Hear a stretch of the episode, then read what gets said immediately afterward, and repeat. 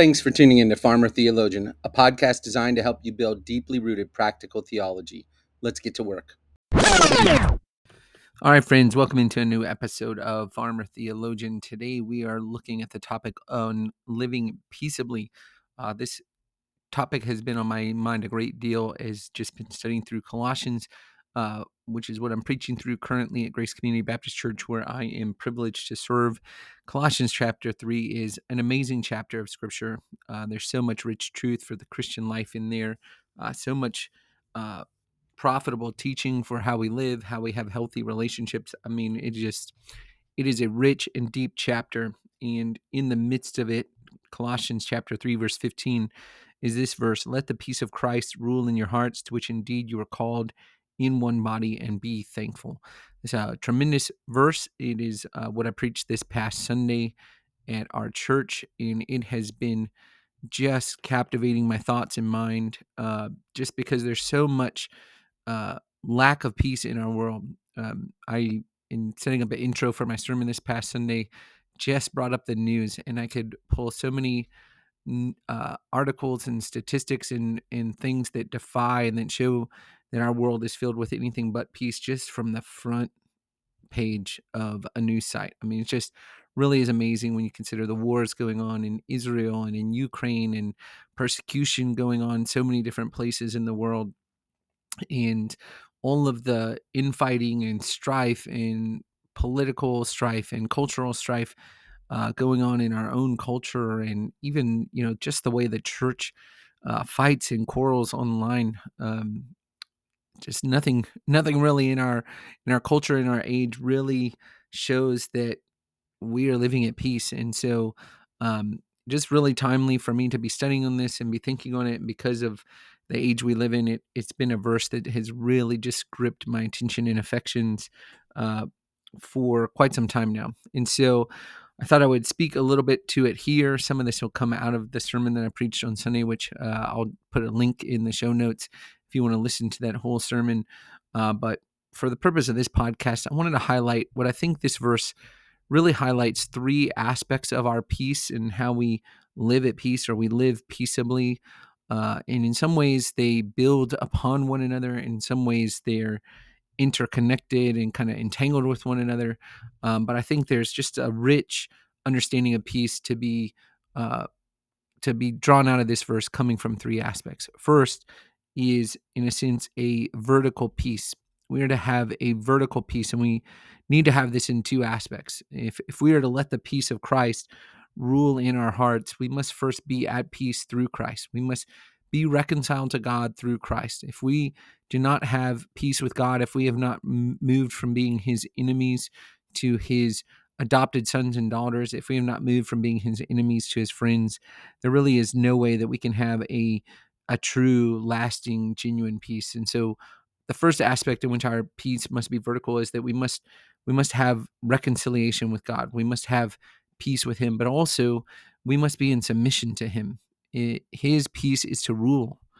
It is to reign. It is to uh, call the balls and strikes, as it were, in our life. It is His peace that is what is to rule over us. We must be in submission to Him in order to have true, genuine, lasting peace. So that's a, a vertical aspect of our peace that comes from reconciliation through Christ and submission to Christ.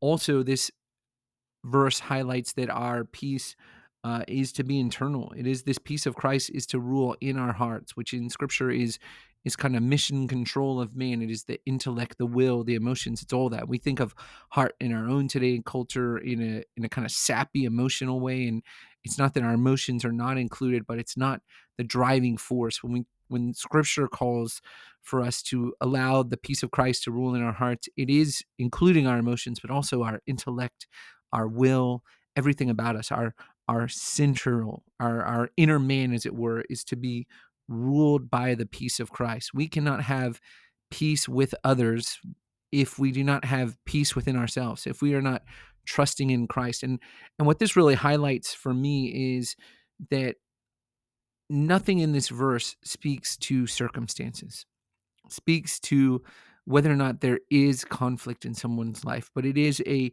a disposition that is talked about in this verse. that comes from submission to Christ, that comes from resting in Christ, and that comes from you know treating others in accordance with Christ. It is all a a disposition, a peacefulness, and it shows us as I uh, taught our church on Sunday that peace is not necessarily the absence of conflict. We live in a fallen world with conflict all around us. So if we simply define peace as the absence of conflict, we'll never live at peace. But true peace is letting Christ rule in your heart, regardless of the circumstances, even in times of conflict, even in times of strife. When we allow the peace of Christ to rule in our hearts, when we have that internal peace that comes from submission to Him and trusting in Him and resting in Him, that is real peace. That is a true internal peace. It's, not about whether or not we have conflict in our life, but it's about whether or not we're resting in Christ in in the midst of that conflict, whether or not we're trusting in Christ for how to pursue a resolution to that conflict. It really is about Christ ruling in our hearts and his peace ruling in our hearts. That's what determines whether or not we have peace, whether or not we're living peaceably. It is first and foremost a submission to him, a trusting in him, and it is internally a resting in him, allowing him to rule in our hearts. And then the third aspect that we do see of peace in this is that it is horizontal. So we have this vertical peace from submission to Christ and from trusting in Christ. We have this internal peace from allowing his peace to rule in our hearts, to control our mind, will, and emotions. And then we have a horizontal peace. We are called to this peace in one body it says in verse 315 and this of course is speaking of the church we are to have peace within the body of Christ the church we are called to this peace. Peace is not an option for the body of Christ. Peace is not a matter of wisdom or preference, it is a calling. Brothers and sisters, we are called to live at peace in the body of Christ. We are called, each and every one of us, to let the peace of Christ rule in our hearts. And that is a calling to which we are called in one body, as the body of Christ. We are to have horizontal peace with one another. And of course, Romans chapter 12 tells us that as much as we are, is it up to us, we are to live at peace with all men. We are called to be people of peace.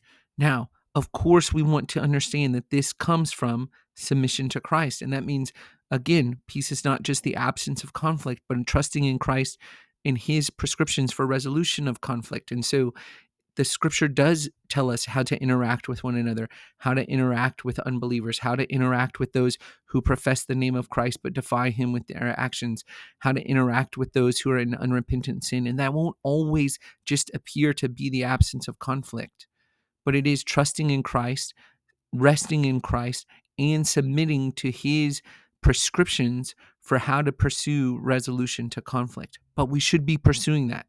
We should see peace and peacemaking as our calling, not peace faking, not pretending like conflict doesn't exist. We don't just strap on a smile and walk through the world as if nothing's bothering us while our hearts remain in turmoil. We do pursue horizontal peace, but we pursue it by resting in Christ and by submitting to his prescriptions for how we interact with one another and how we pursue peacefulness. But, dear friends, make no mistake, we should be pursuing peacefulness. We should be seeking to live peaceably, not passively, but peaceably. And that comes, again, from submitting to Christ, trusting in Him, resting in Him, and submitting to His prescriptions for how we resolve conflict.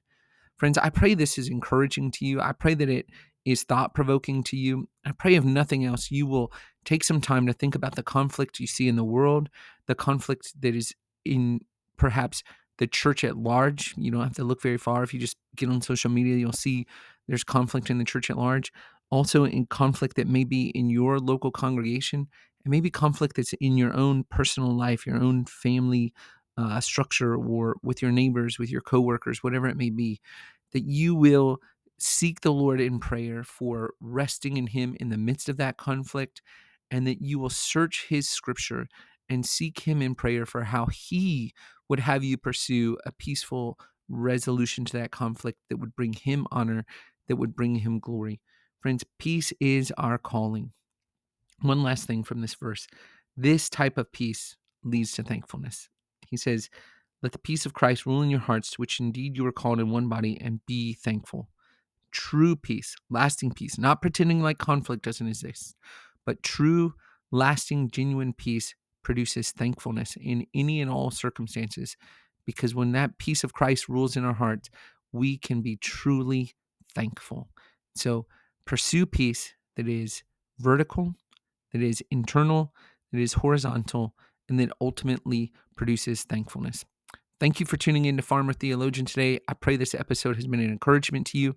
If it has been an encouragement to you, let me please ask that you would share it on social media, that you would subscribe to this podcast, and that you would leave a rating or review if you have time for that.